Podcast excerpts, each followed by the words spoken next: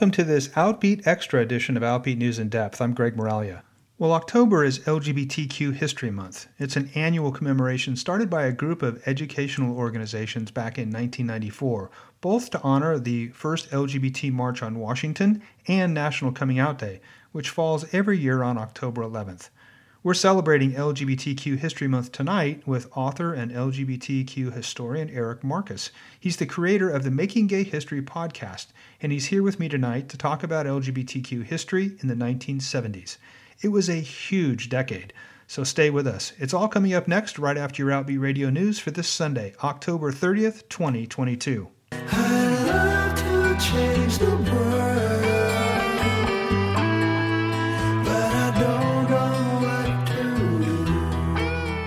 This is Greg Moralia with your Outbeat Radio News for the week of October 30th, 2022.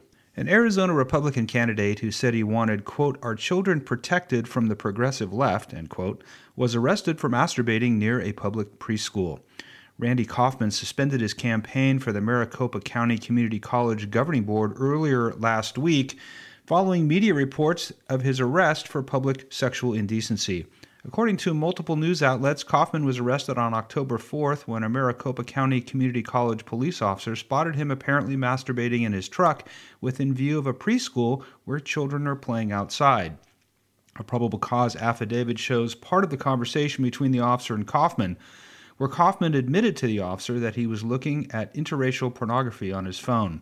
The affidavit goes on to say that Kaufman said that he was, quote, really stressed out and, quote, had a lot of things going on, end quote. He apologized to the officer. Kaufman is a Trump supporter who reportedly promoted the former president's lie that the 2020 election was stolen. He made sure to tell the arresting officer that he knows Maricopa County College Police Officers Association President Jim Hill. The union had previously endorsed Kaufman's candidacy. Kaufman's made numerous other extreme statements on social media, including, quote, Nothing is more important than standing against the godless, progressive, left wing, socialist, Marxist, communist, Democratic Party to destroy America, end quote. This was a post from July 9th. And he also railed against, quote, baby killing leftists, end quote. Several of his posts opposed vaccine and mask mandates as well. KPNX News reports that Kaufman could face felony charges because of his proximity to the child care center. And on the heels of the new Don't Say Gay law now in effect in Florida, the Florida Board of Education has approved new rules that will make life harder for LGBTQ people and allies.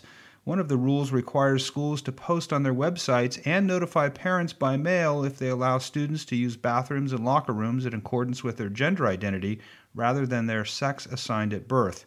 In a statement, Equality Florida senior political director Joe Saunders called the policy, quote, an attempt to bully and intimidate school districts that are providing these accommodations, end quote. The second new rule instituted by the Board of Education is in relation to the state's Don't Say Gay law, which prevents teachers from mentioning LGBTQ people in elementary schools. The rule takes the law a step further by directly punishing teachers who violate it. It says any K to 3 teacher who is found to have taught their students about LGBTQ issues can have their licenses suspended or revoked. And as this year's LGBTQ History Month comes to a close tomorrow, the site of the infamous Compton cafeteria riots in San Francisco's Tenderloin District is set to be permanently memorialized on the National Register of Historic Places. 56 years ago, an angry drag queen in Compton's cafeteria this was a 24 hour diner in San Francisco, threw a cup of hot water in the face of a police officer who tried to arrest her without a warrant. A riot ensued between the police and the trans women and drag queens who frequented the diner. The following night, the battle continued. And in the end, the fighting cost the diner owner two plate glass windows, and whether the incident's participants realized it or not, history was being made. Unfortunately, the exact date of the incident remains a mystery. Nonetheless, the site of the historic event is now on its way to being permanently memorialized on the National Register of Historic Places. Last Friday, the seven members of the California State Historical Resources Commission met virtually from all over the state. They voted 6 to 0 to nominate the site of the 1966 Compton Cafeterias riots for addition to the Federal Registry. While fitting for the register, it isn't the first time that the site has been recognized as a landmark. A commemorative sidewalk plaque denoting the Compton cafeteria riots was installed by the city at Turk and Taylor Street outside the former diner back in 2006. In 2016, the city christened the 100 block of Taylor Street as Gene Compton's Cafeteria Way to honor the 50th anniversary of the historic riot. And finally, Face to Face here in Santa Rosa is hosting an open house. The Care Team Services at Face to Face invites all clients, their friends, and family to attend a Day of the Dead event to remember and honor those who have passed. Feel free to bring a photo of your loved one or a flower to place on the altar. Snacks and drinks will be provided this Tuesday, November 1st from 4 to 6 p.m. at 873 2nd Street in Santa Rosa. For Outbeat Radio News, I'm Greg Moralia.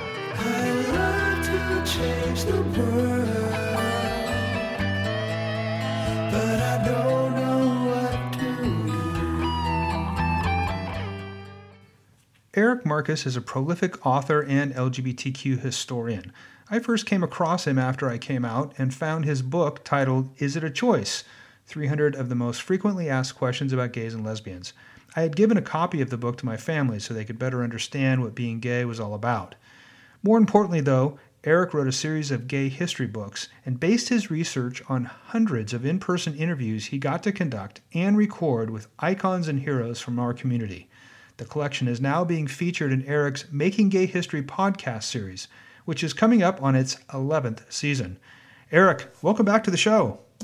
Thanks, Greg. It's really nice to be with you again. So exciting to talk about all the great work you're doing. And of course, we featured that series uh, over the course of a year with clips from uh, the Making Gay History podcast series, super popular with our listeners. And you've got a couple of new seasons coming up. Uh, one you're working on now, and then another about one of my favorite decades, the 1970s, that's going to be premiering in early 2023. But for our listeners who may not have heard our series or know about makinggayhistory.com, talk about what it is and where it came from. So, way back in 1988, I was commissioned to write a book about what was then called the gay and lesbian civil rights movement.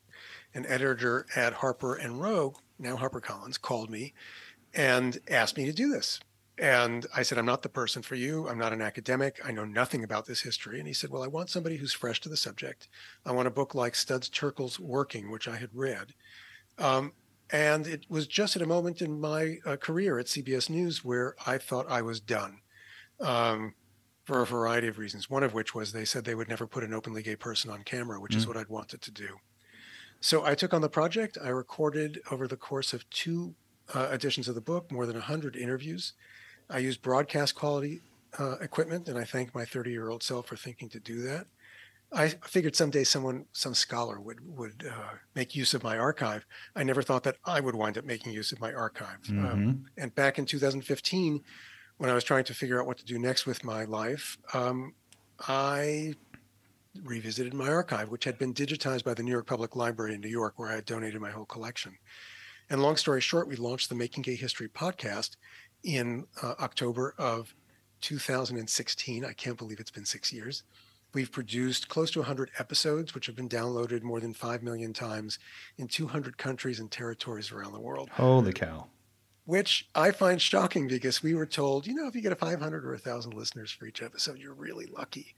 Um, but there's been great interest in the podcast. Um, and I remember the first time I saw an episode was downloaded in Libya um, and then another in Saudi Arabia. And I thought, well, there are LGBTQ people world over, and sure. there's some very brave people who risk downloading Making a History in places like that. So generally, in each episode, we feature an individual from my archive or from elsewhere. We've partnered with the Studs Terkel Radio Archive and pulled from his archive, which is extraordinary. It is. And then we've also done some seasons uh, that are topical. We did a season on the AIDS crisis um, called Coming of Age During the AIDS Crisis. A lot of it was my own story. My nephew tells me that he cringed through a lot of that because it was it was some of my early wild days that he knew nothing about. Um, and we also did a season specifically on the Stonewall Uprising, which is something people are very interested in. Um, and this 1970 season we have coming up in early 2023 is also thematic, and it's we're calling it coming of age during the 1970s because it's when I came into an awareness of my own sexuality, um, and, and, then my coming out, which was incredibly messy, and that's against the the backdrop of the movement in the 1970s, which was, um, which was really messy. But it, it's you know, we were just working on on this yesterday, and the first episode is something about when the dam breaks, because following Stonewall, it was an extraordinary explosion Yeah. of organizing and uh, thousands and thousands of people were drawn into the movement. But you know, 1970, I was uh, I was 12 years old, so I wasn't quite aware of what was going on yet. But I was coming into an awareness of it. Yeah, I, I was just a couple of years behind you in that time, and you know, for me, I would describe the '70s very much the same way. It was when I be, really became aware of myself, and also became aware of how unacceptable I was to everybody Yeah. around me. I mean, there was Yeah. nothing. There was no gay straight alliance. There was nothing. there was you know. No, I mean there was there were things, but they were you know the movement. Well, before Stonewall, the movement was really small. There were maybe tw- uh, forty to sixty organizations nationwide, and several Right. hundred people who were active members of a movement. But in terms of the public realm, uh, television, I don't know. Uh, I, I'm te- I will ask you in a second what your first memory of is of seeing anyone on television who was gay. But I remember Medical Center starring Chad Everett. It wasn't Mm. my type, but my sister was crazy for Chad Everett. And there was an episode, I was probably 14 or 15, and there was an episode in which there was a doctor who was identified as a homosexual. And he said he'd see a psychiatrist and that he was one of those homosexuals where you couldn't tell. And it was seen as such, it was portrayed as such a horrible thing. Um, and I remember it so vivid. I remember nothing. I have a terrible memory. But that I remember and, and looking at my sister as she's watching, thinking, oh my God, does she have any idea that I'm one of them? Mm, that must have been terrifying, especially Do you remember? Well, especially because the character was portrayed so negatively. I don't have any. Oh. I don't have any memory of characters that are being gay. I when I think about well, who did I watch on TV that I remember? Uh, Michael Landon as Little Joe on. Do you remember that series? of course. yeah. Of course. Now, of course, he wasn't portrayed as gay. He wasn't gay, but No. that's the TV character that I definitely remember going, "Wow." What about Don on Lost in Space? Uh, Or Billy Billy Mumy? Yeah, it, it doesn't. I don't think No? it didn't resonate. Didn't resonate. No, when I think back now, you know, it's been a few years. I'm sure there were people on TV that I watched, but that one is. If you asked me who stood out to you as a character you were attracted to on TV back then, that was it. Yeah.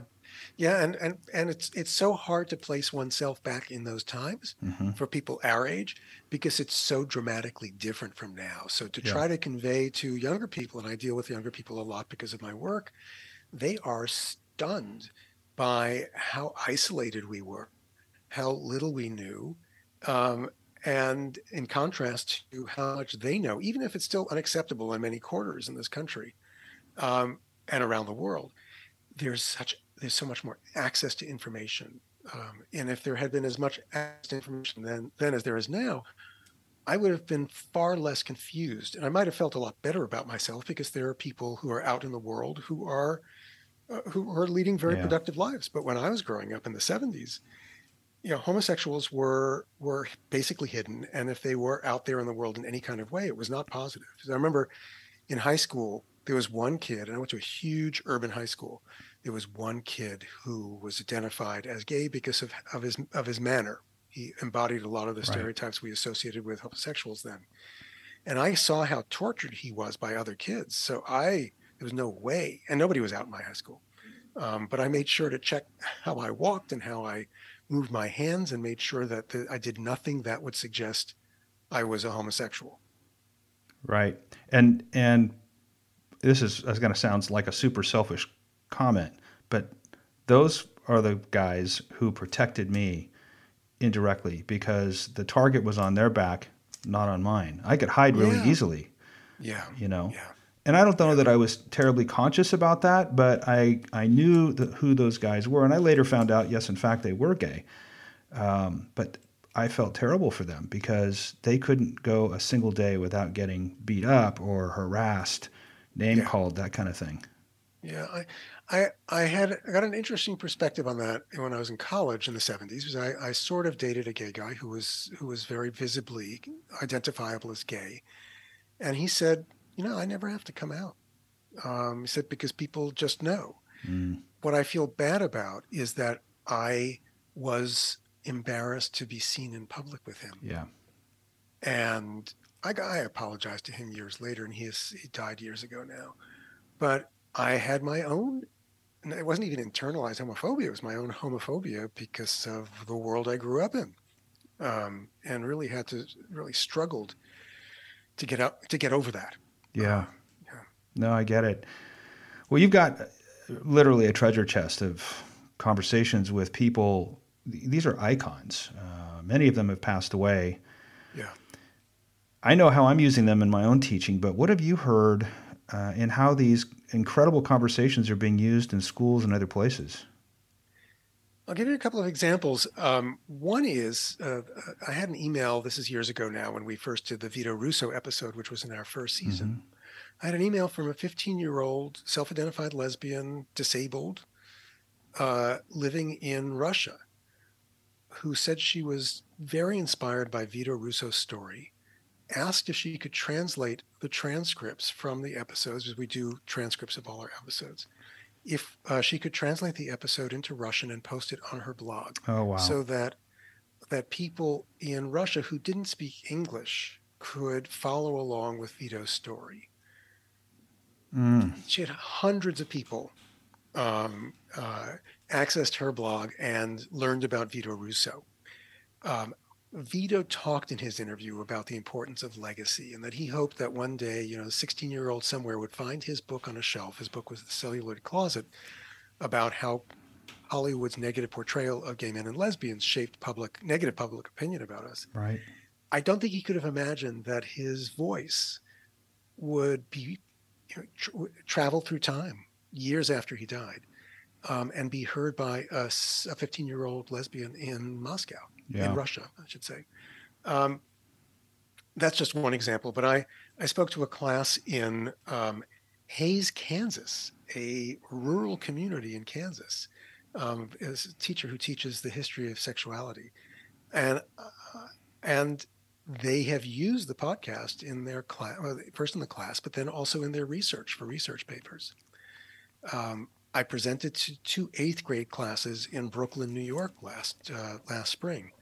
Unfortunately, on the very last day of school, uh, before their graduation, and they, I thought they didn't get. They they seemed very um, um, very flat. There was no mm-hmm, reaction mm-hmm. to anything until I was done, and then there was raucous applause. You know, and I shared uh, in my presentation. I share clips from the podcast. Um, so I have found that uh, in whether it's students or corporate groups or community groups, that people are moved by these stories, that they engage with the audio, these stories and the voices of the people who live this history in a way that you can't engage with print.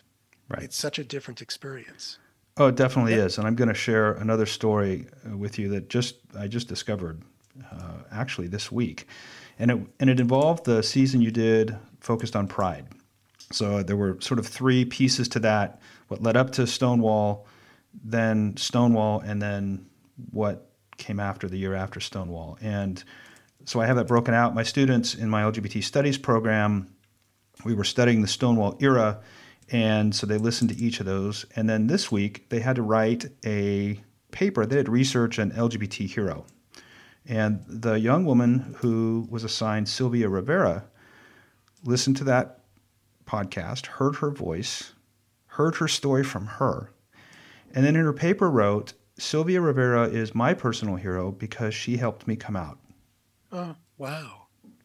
And so I thought, wow.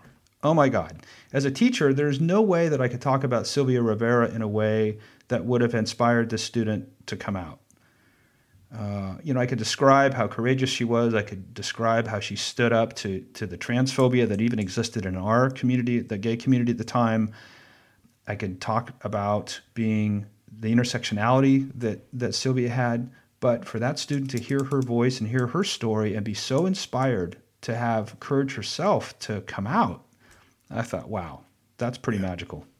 Yeah, yeah, it's it's the power of, of the voice, the human voice, and it's um, when I first started listening to the tapes again after 30 years, I was struck by how much more information there was in hearing someone speak in mm-hmm. comparison to seeing their words on a page. You can't reproduce emotion on the page um, to match what you hear in the recordings. Um, I have I love audio, and it's even better than, than than seeing video because you really focus when you hear someone's voice. And the way we we generally um, consume podcasts is with earbuds. So you literally, because of how our brains are constructed, it sounds like the voice is coming from the middle of your head. So it's a very intimate experience. You feel like you're right there with Sylvia Rivera or Craig Rodwell or any number of people um, who I had the good fortune to record when I did my work. I totally agree with you. And I, I think what is amazing to me, and I just have to imagine as you go back and listen to these again, you're reliving the time that you got to spend with these folks. And maybe maybe at the time you didn't realize how huge they were in history, but but now you've got to look back and go, "Oh my God, this this was such a privilege to be able to sit down face to face and meet these people." Yeah, I, I did have a sense of how important these stories were, especially the people who I interviewed who were much older and the people who had AIDS and were and didn't have long mm-hmm. on this planet. Um, and I know that I thought they were important because I recall what I would do every time I had to travel anywhere um, by plane. Mm-hmm. I would uh, make a copy of everything I had done up to that point, um, put it on a CD, um, actually a floppy disk in those days, um, and I would ma- uh, FedEx the disk or disks along with instructions to my editor oh, on how to proceed with the project if anything happened to me. Oh my gosh. Yeah, you certainly did have an awareness, didn't you?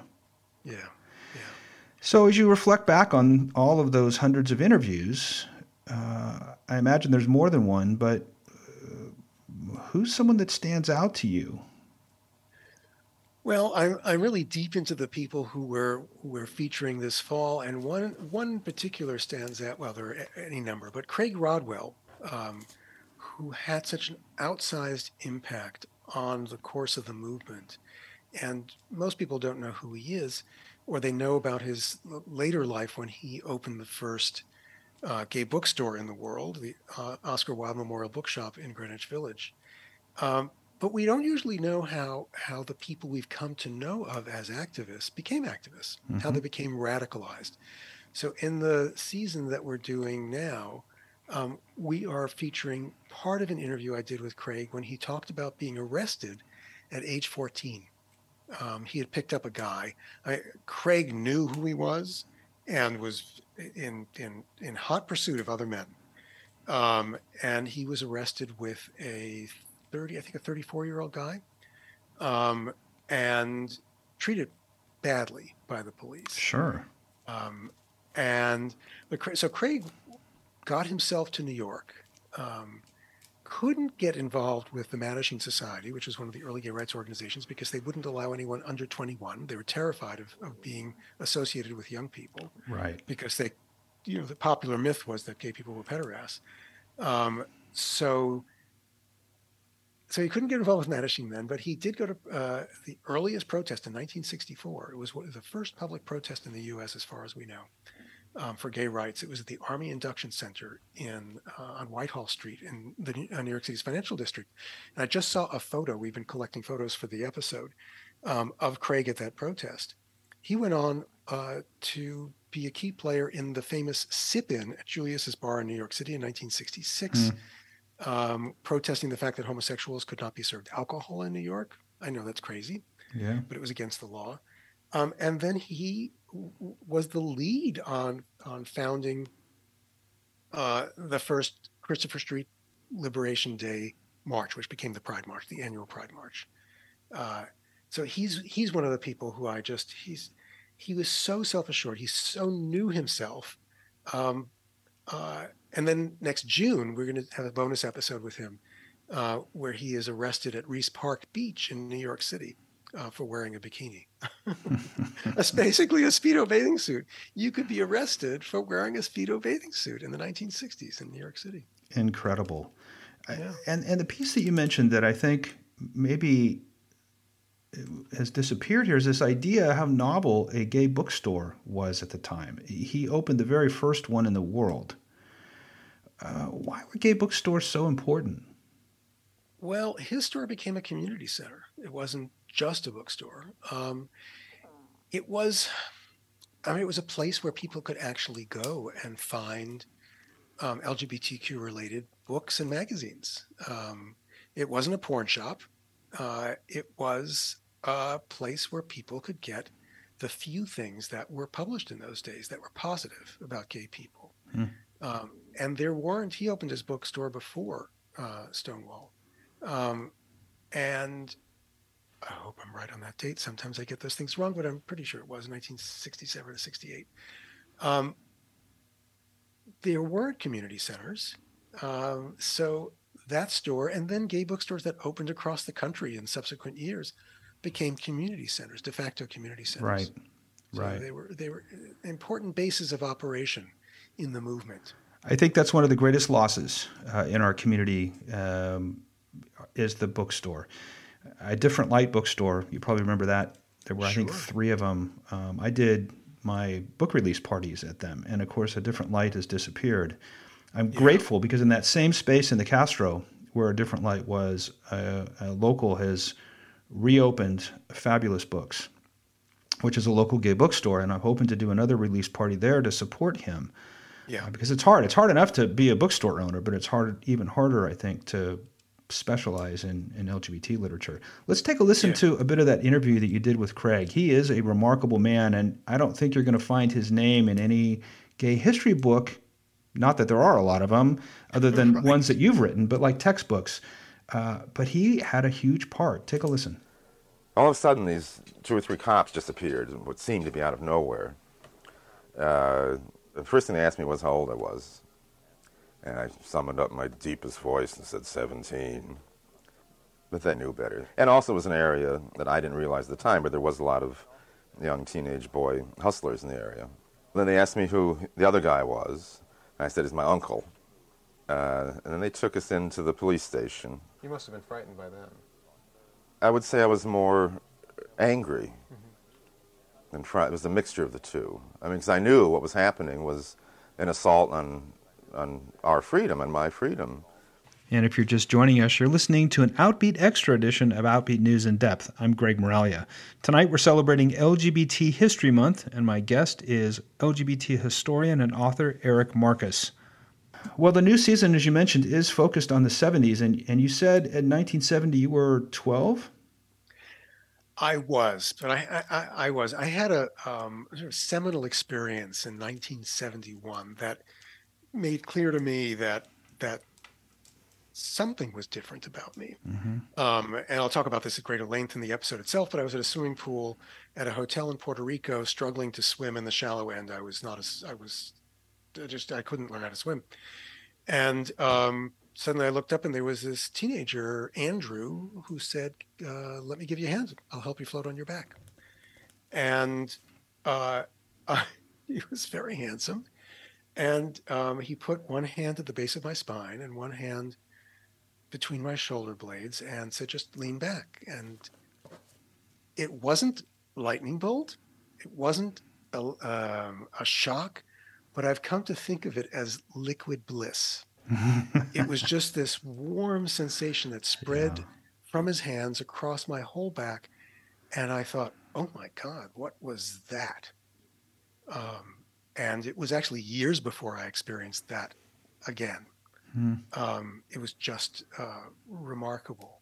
So my coming of age during the 70s paralleled the 70s gay liberation phase of the movement. Um, and there are different points of intersection in my life during that time. Um, like first reading an excerpt from a book called Consenting Adult by Laura Z. Hobson, which was a mother coming to terms with her gay son, published in 1975. Hmm. Really, the first book in which I recognized myself. Um, I went to a meeting of the Gay Alliance at my college in 76. Um, just various things. I wrote my first paper on gay people in the spring of 77. The, the title of the uh, paper was Marginal Men, the Alcoholic and the Homosexual. And I, oh I and that's how homosexuals were uh, in, in, sociological terms. It was my sociology class. Sure. In sociological terms, that was um, uh, where homosexuals were placed on the margins of society, along with alcoholics. But I was afraid to write just about homosexuals because I didn't want my teacher to know I was gay. And um, of course, she knew I was gay. So I I put alcoholics first, you know, marginal men, alcoholic, Alex, uh, the alcoholic and the homosexual. Um, and it was a very uh, sort of optimistic paper about about where things were going with gay rights and gay people, um, and it, it immediately preceded um, uh, Anita Bryant and the backlash. Um, oh, but it yeah. was at Vassar College where I, I, I first found lots of gay people. Not that many, but there was a gay student group. Um, and really back back in that time. Oh yeah, Vassar's Gay Student Group was founded in 1970. Wow. The first one was founded in 1966 at Columbia University. Um, so after Stonewall, there was a there was a uh, an explosion of, of gay student groups at colleges and universities across the country. Um, and sense. it was at Vassar that I met a young woman. She was 17. We were the same age. She was a year ahead of me, though. Um, Urvashi Vaid, who went on to become uh, a major leader within the movement. Uh, she was executive director of the National Gay Task Force at one point. Um, was a featured speaker at the 1993 March on Washington. Uh, was a, founded the Creating Change Conference, which has trained thousands and thousands of young activists year after year. Wow. Uh, but she was much more courageous than I. Um, um, but I always thought she was, you know, out an out lesbian from the beginning and um, uh, in college. But in listening to the interview that I did with Irv, is how I called her, Urvashi Vaid, um, I had forgotten what was in the interview. I didn't use it in the book, so I I just didn't remember it. Um, but Irv, it took Irv time also during college to figure out her identity. Mm-hmm. But she was bold. She was a bold activist in social justice issues. She she just about invented intersectionality, um, you know, three decades ago. But she was very bold. I was not. Um, I was a follower. I was not an activist, even as a journalist. Um, I always, I think I in part chose journalism because I liked being on the sidelines. I wasn't comfortable with with protests and mm-hmm, anger. Mm-hmm but I went on my very first protest my freshman year with Urvashi Vaid, um, occupying the admissions office of Vassar College because we objected to the characterization of men at Vassar in a brochure that was published by the admissions office. Um, but of course, had no idea at the time that that that Irv would do what she did and that I would wind up doing what I do. And then you circled back and you had a chance to interview her for the podcast. Yes, in 1989, I interviewed Irv. By then, she had quite a high profile and uh, was uh, uh, executive director. Geez, I'm trying to remember now. She was executive director of the, the task force in '89. Um, I just remember she was very busy. She kept answering the phone during our interview. I got very annoyed with her. uh, but it was a really, it, listening to it again, it was a really sweet interview. And she just died a few weeks ago. Oh, um, yeah, um, young you know, she'd had cancer for years, and um, um, uh, she was Kate Clinton's partner, the uh, the comedian. Really? Yeah, yeah. Well, how great you were able to memorialize her story. Let's take a listen to a little bit of that one. If you ask me when I came to a lesbian identity, um, I would say that I don't think I was a lesbian until I got out of college mm-hmm. and moved to Boston and lived in a gay community. Mm-hmm. And that's when I really knew, yeah, you know, mm-hmm. I'm a lesbian. In college, it was much more of like, well, I dated women, I dated men, but I didn't really have that big picture connection. It was a very specific universe. It was Vassar College. It was this little petri dish where everybody was growing their own mold. wow. Well, I, I really became aware, as I mentioned earlier, of who I was in the mid 70s. Uh, seventh grade, I have a very, actually now, a very vivid memory of walking into PE one day um, and the kid changing next to me. I, I, will never forget that. And that really caused me to think. I don't know that I got the same spine tingling feeling that you described, but boy, did I know who I was. Uh, and who, who, was he? Well, his name is Mark Mateer. I'll never forget that. Uh, And he was just this gorgeous young guy, uh, also in seventh grade with me. Um, and you know, I I never really t- talked with him about anything. We, we, didn't have any other contact other than we were locker neighbors. Yeah. Uh, go ahead. It's so it's so profound that we as human critters, um, we're not really masters of of of our feelings. Our feelings That's master right. us, and uh, and I can tell you, I really tried not to have those feelings. Um, yeah. Uh, but but it's profound. It's really uh, it's really profound. And I don't I don't think that that if you know, asking straight boys if they had experiences like that. No, I wonder. I wonder if they have have those those moments of revelation when they feel a sense of attraction for the first time to a young woman. Um, I've interviewed a lot of gay people. I've not interviewed a lot of straight people. I've talked to a lot of my students who are in my classes and they're straight, and we talk about this. We talk about the question of is sexual orientation a choice? Uh-huh. And and they do describe similar circumstances. I actually have them write a paper about it's, it's called the "I Knew I Was When" paper. Huh. But but see the difference is that it was normal. They could experience right. those feelings and see other people experiencing those feelings in the same way. For you and I, it was contrary to what the the way things were supposed to be.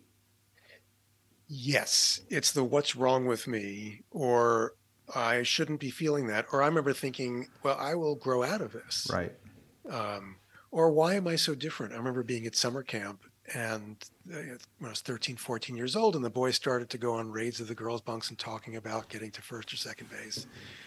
And I thought, why would anyone? And I wasn't really feeling attraction to to guys at that age. I wasn't really feeling attraction other than that experience with Andrew, and that wasn't attraction. It just was this feeling. Mm-hmm, mm-hmm. But I couldn't understand why anyone would want to get up in the middle of the night, crawl through the woods to the girls' section of the camp, and try to get to first or second base. I thought sleep was much more important to me. Sure. So it was like looking at the world through a thick glass window and thinking, something's something's, something's wrong. Something's wrong. Yeah. Well, you mentioned Anita Bryant, uh, and Proposition Six here in California was you know, a voter yes. initiative. It was a backlash over some progress that had been made around the country. Uh, but Prop 6 was a proposition put together by a guy named Senator John Briggs that proposed to terminate and prohibit anybody who is gay or lesbian from being a public school teacher. Yeah, there would have been almost no t- public school teachers. Well, um, exactly. And yeah. my, my very first day, I, I found out about this years later, but my very first day of seventh grade, uh, in in California, that's when you started to have different class periods. So my very first class period, on my very first day in seventh grade at this new school, was with a guy named Ray Lippincott, and he was a social science teacher, an amazing storyteller, right? Just the perfect guy you would want to be a social science teacher. And I didn't have any sense that he was gay. He he just was a great storyteller. And then the teacher uh, on that same first day, the very last period, was a guy named Walter Mast. And Walter had fire engine red hair and this big curly mustache and these bright blue eyes. And he was as stereotypical gay as you could possibly imagine. He taught art. Uh-huh.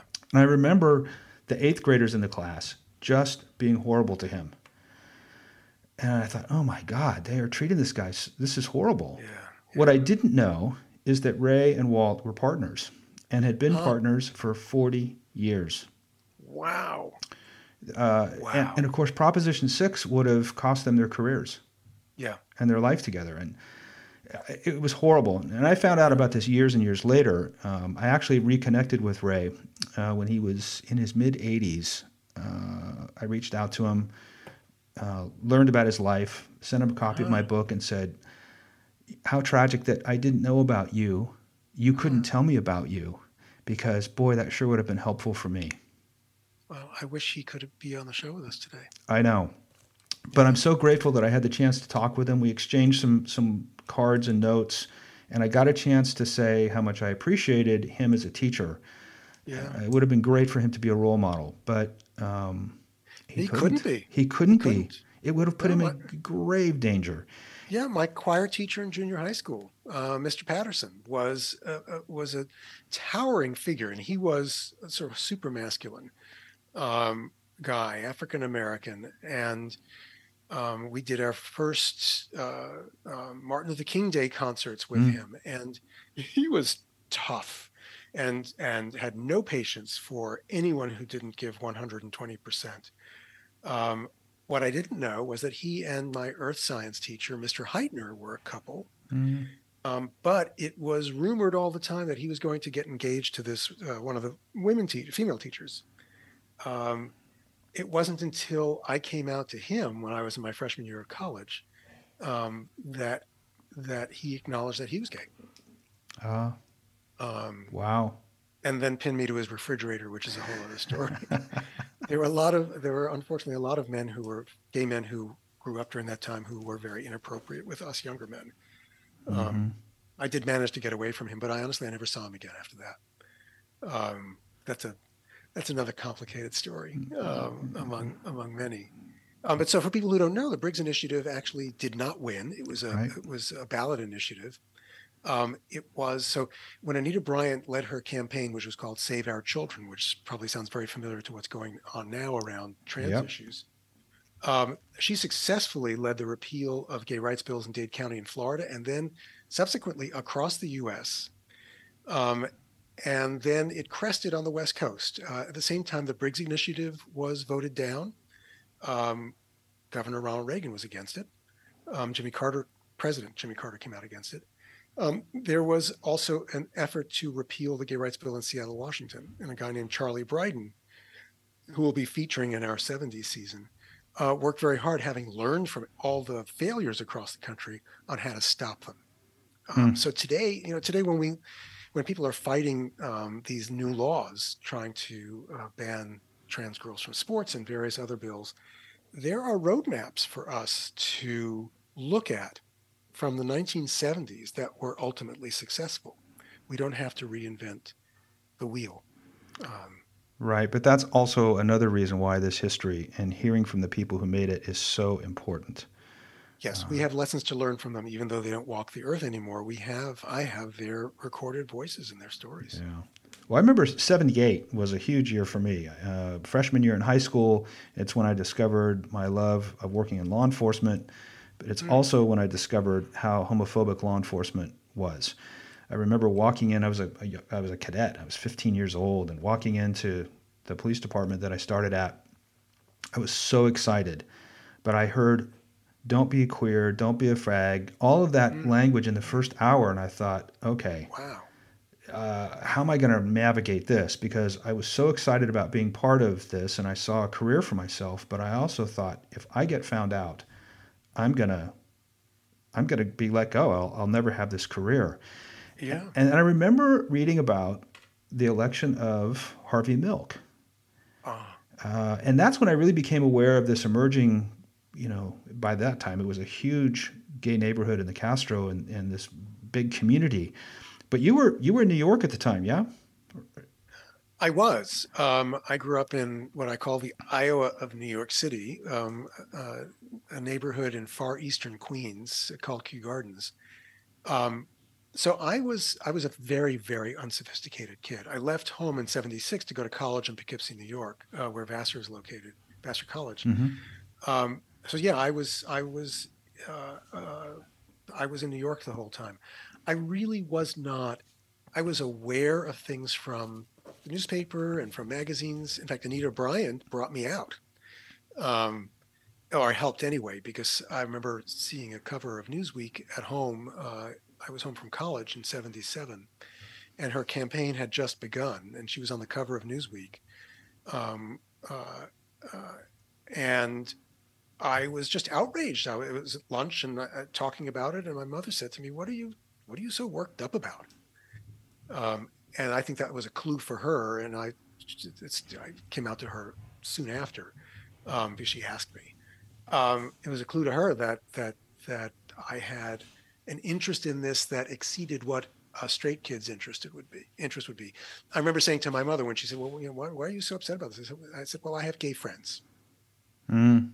Um, but I was outraged. And that's something we've seen over and over again that when these backlashes occur, what the anti gay activists don't recognize is that they then inspire uh, a new generation of young people to become activists, to fight back. Right, right. And and again, that's why it's so important that this history be continue to be visible. Do you remember learning about the rainbow flag the first time? I don't. Do you? I don't at all. Uh, and in fact, when I learned about the history of it and Gilbert Baker, again being yeah. from San Francisco, and how it was handmade and how it, it flew for the first time, uh, and how it just kind of took off, it's like, where was I? How come I didn't know about this? How come that yeah. didn't resonate with me? Because of course I knew who I was at that time. Uh, well, you have the the thing you have to remember is how rare it was for gay people to be featured in any way in the mainstream press. So mm. in the olden days, um, I kept a clip file of all the articles in the New York Times, and then when I lived in San Francisco for a while, all the articles in San Francisco papers about gay people. And I remember in 1987 when there was an article, a positive article about gay people, on the style page in the New York Times. They only had one page, and it was uh, homos- the headline was "Homosexuals Find a Quiet Pride," and there was a photograph of two gay guys, one in a suit, the other one in a sweater vest and a tie, in a library in their home library, and one of them sitting in a leather high-backed wing chair, and the other one standing above him. And it was a gay couple uh, one was a doctor, the other one was a social worker. And it was a stunning article. So stunning. I clipped it. I still have it. And it was Dr. Emery Hetrick and Damien Martin, the co-founders mm-hmm. of what came to be the Hetrick Martin Institute for the Protection of Lesbian and Gay Youth. Wow. That was in 1987. It was so rare that there was anything in the press. Why would you have known? You know, unless you were uh, read the gay press. Um, which I was terrified of reading most of the time. I didn't want anyone to see that I was buying one of those magazines or newspapers. Um, and it wasn't taught in school, so there was no way of knowing, you know, right. what we saw, other than we saw and heard out on the street. But those kinds of articles, like you said, really gave people a, a sense that they were not alone. I remember interviewing Cleve Jones uh, at his place in San Francisco and him talking about the Life magazine, I think it was 71, that had a story about and pictures pictures of other gay people and lots of gay people. Yes, um, I just was uh, referencing that um, in my conversation yesterday with my producer um, because there's a they show a, a but maybe in the same I'm not sure it was the same issue. This was one that showed um, Michael McConnell and Jack Baker. I believe it was the two gay men who tried to get married and one then lost his his uh, he was up for a job at uh, uh in Minnesota at a university library and I apologize to anyone if I get some of the history wrong. I, I don't always remember it correctly. But there was a picture of them in Life magazine, which of course was a huge yeah. uh, best-selling magazine, of the two guys shaving in a mirror side by side. Oh wow! And I remember thinking, um, and I probably I didn't see the magazine at the time. I saw it later, but I still was yet very young. I remember thinking, that's what I want. Yeah. I want I want that. I want that life. I want that life and I got that life. So I feel very, very fortunate. I remember one of the, the, you know, the stories that I would read periodically, more frequently.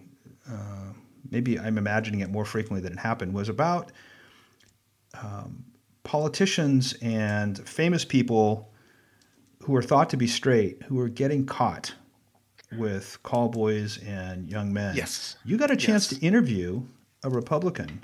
Uh, tell us about that a Republican congressman named Robert uh, Bauman, Bob Bauman, uh, who was uh, was super conservative, devout Catholic, um, anti-gay, and uh, married with children, and got caught in and out of limousines with call boys, hmm. and I don't remember why I chose to interview him for my book, the original Making Gay History, which was called Making History because I didn't. He even said to me when I spoke with him recently, he's now in his mid 80s. He said, I don't know why you interviewed me. He said, because I was unlike everybody else in your book. Um, I, he wasn't someone who moved the ball forward with gay rights. He was somebody who actually tried to impede gay rights. Mm-hmm. And then it led to this huge scandal when he was he was outed. Um, I'm going to guess I was really curious what his experience was. You know, how how did he come to be so anti-gay? How did he hide in the way that he did? And I actually found him a very sympathetic person. Um, and uh, uh, we had such a nice conversation when I interviewed him recently. It'll be uh, uh available to our Patreon subscribers when the podcast episode goes up. Um, he had a terrible childhood. It was Dickensian. And it's so understandable how he came to be who he was. Um, and it's easy in hindsight now to, or it's easy now to feel empathy for this child who was so badly abused by his by the life in which he grew up and by the church and um, how it all came crashing down when he was a congressman um, and how he found his way back um, and now lives now lives in I think the gayest zip code in the country, Wilton Wilton Manors in uh, Fort Lauderdale area. Um, and in some ways, it was like speaking with him again was like two old, um, two old guys who were in a war together. And I don't mean to suggest that we were in a war, but uh, it wasn't close but grew up in times that were very challenging for gay people. And uh, both of us survived the AIDS crisis, and here we were talking 30 years, more than 30 years after I first spoke with him. Wow. Um, it's one of the most, to me, one of the most interesting interviews I did, and we'll be sharing that episode this fall. Well, we'll give you a quick teaser of that right now. All of a sudden, these two or three cops just appeared, what seemed to be out of nowhere. Uh, the first thing they asked me was how old I was. And I summoned up my deepest voice and said 17. But they knew better. And also it was an area that I didn't realize at the time, but there was a lot of young teenage boy hustlers in the area. Then they asked me who the other guy was. And I said, he's my uncle. Uh, and then they took us into the police station. You must have been frightened by them. I would say I was more angry mm-hmm. than frightened. It was a mixture of the two. I mean, because I knew what was happening was an assault on on our freedom and my freedom. Well, Making Gay History is now a nonprofit that depends on support. Uh, you've got a variety of grants, but really, listeners and fans have an opportunity to support and keep the work going. Tell our listeners how they can subscribe to the podcast and support your work. Well, if you go to our, go to our website at makinggayhistory.com, we've got a donate button. Um, once we launch the new season, we'll also have a Patreon account. Um, I really resisted the idea of asking listeners to support us, um, but my producer persuaded me that people really do want to help and support. And we now have, uh, we have many thousands of people who subscribe to the podcast and many hundreds of regular donors, one-time donors, and um, um, and people who donate every month, and uh, sustaining uh, donors. And I'm just so humbled by the people who support us, from five dollars to somebody wrote a check. They donated five thousand dollars. I was, and then I found him and called him and said, "What what was that about?" Um, and people feel that it's important, and I feel too that it's important for our history to be shared.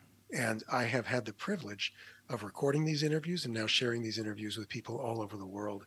And I'm very grateful for whatever support our listeners provide so that we can keep doing what we do what we do.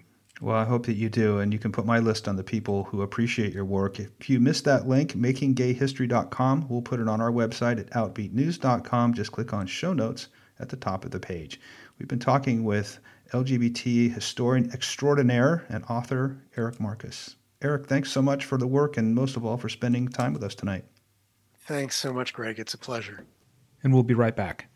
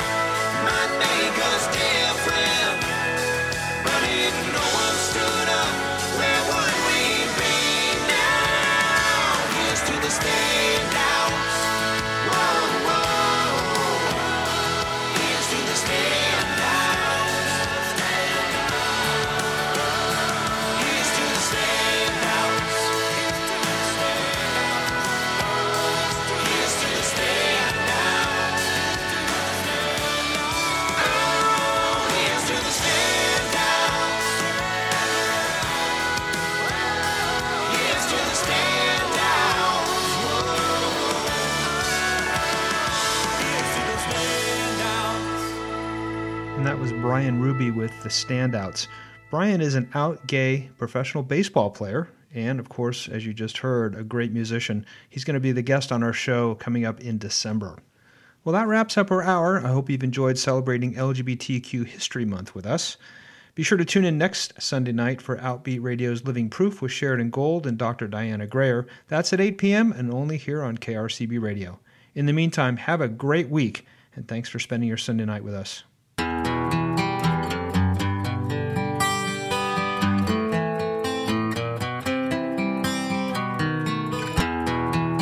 Outbeat News in Depth is hosted and produced by Greg Moralia.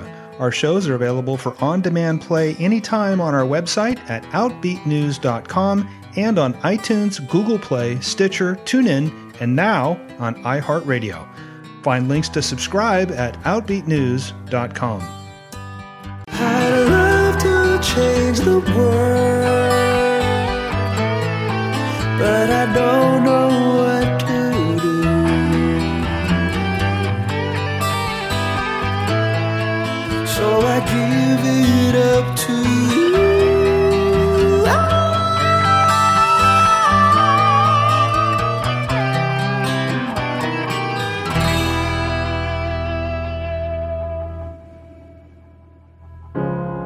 broken down and tired. Support for Outbeat Radio on KRCB FM comes from listeners and from Rocky, the free range chicken, and Rosie, the original organic chicken. Air chilled, non GMO, locally raised right here in Sonoma County with no antibiotics ever. More information is available at rockyandrosie.com. You're listening to 104.9 KRCB FM Rohnert Park and KRCG FM Windsor, Sonoma County's NPR station. It's 9 p.m. Stay with us. Beale Street Caravan is next.